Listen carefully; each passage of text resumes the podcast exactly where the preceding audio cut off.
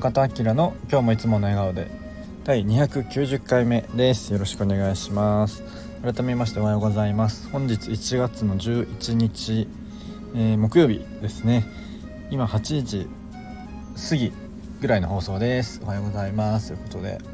で昨日もまたちょっと収録取れなかったんですけど最近なんかえっ、ー、と1日飛ばしになっちゃってますけど、えー、すいませんということで、えー、今は昨日ちょっとまた用事があって神戸に行ってたんですが昨日おとといで、えー、今朝帰ってきて、えー、今ねイザナギ神宮に来てます。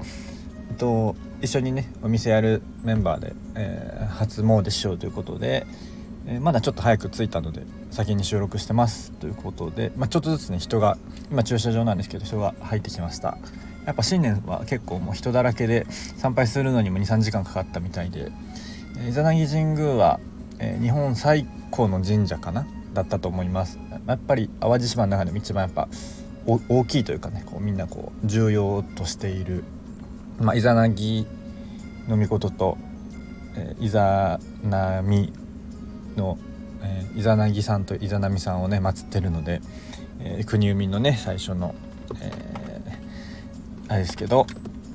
やっぱりこう由緒ある場所なんじゃないかなと思います。僕もちょこちょこは来てるんですけどそんな感じで今から参拝したいと思います。で今日は、えー、幸せはやりがいとつながりということで、まあ、一応ねこのラジオも大きくウェルビーイングみたいなところは、えー、テーマとしてあるんですけど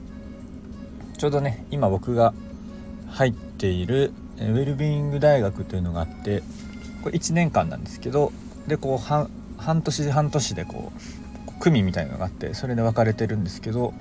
えー、昨日からねこの下期みたいなのが始まって、えー、前期は僕ちょっとあんまり参加できなくって、まあ、ちょっとね後半はもうちょっと頑張ろうかなと思って、まあ、ウェルビング大学って言ってる、まあ、オンラインサロンなんですけど、えっとまあ、日本のウェルビーングの、えー、研究者の前の夫妻が一応主催やられている、えー、コミュニティオンラインコミュニティなんですけどで昨日はねこうまあ下期1回目だったので前の夫妻がいろいろお話ししてくださったんですけど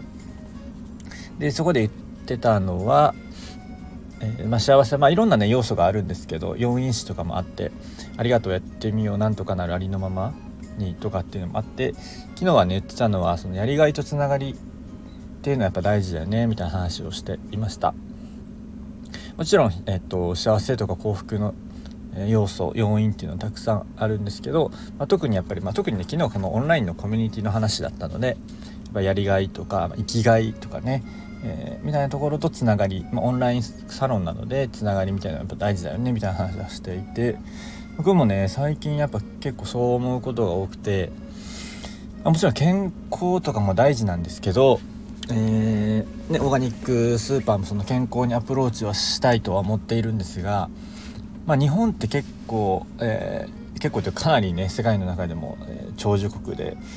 まあ、いろんなデータはあるんですけどその健康寿命も、まあ、いわゆる、えー、健康な状態で寝たきりとかじゃなくて、え、で暮らせる寿命とかもまあ割とやっぱ長いんですよね。まあ、そのギャップは結構あるよっていうデータもあればそこまでないないみたいなデータもあってもうちょっとちゃんと調べないとダメなんですけどでまあ結構長生きしてるしねあの普通に、えー、食べられるしみたいなところでなんかそこももちろん大事なんだけどでもやっぱもうちょっとその別のそれこそそのつながりとかやりがいとか生きがいみたいなところも、まあ、健康とかと同じぐらいやっぱ大事だなっていうのは最近思ってます。はい、なので、まあ、特にねこの今あのオンラインサロンとかいろいろある中でやっぱりこのリアルにしろ、え、オンラインにしろどうつながりを持つかでその中でどう生きがいとかやりがいを見つけていくか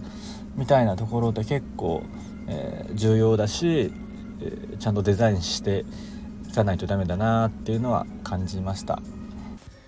特にねあの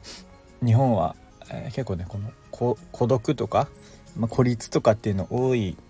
えー、まあ、年齢層とかにもよると思うんですけど多くなってるのかなと思うので、まあ、核家族化とかもね言われてますし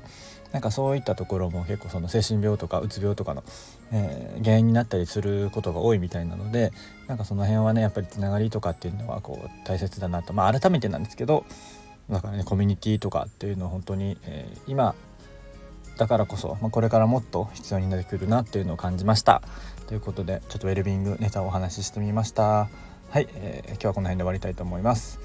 えー、あなたにとって素敵な一日になりますように今日も口角上げていつもの笑顔でお過ごしください。じゃあまたね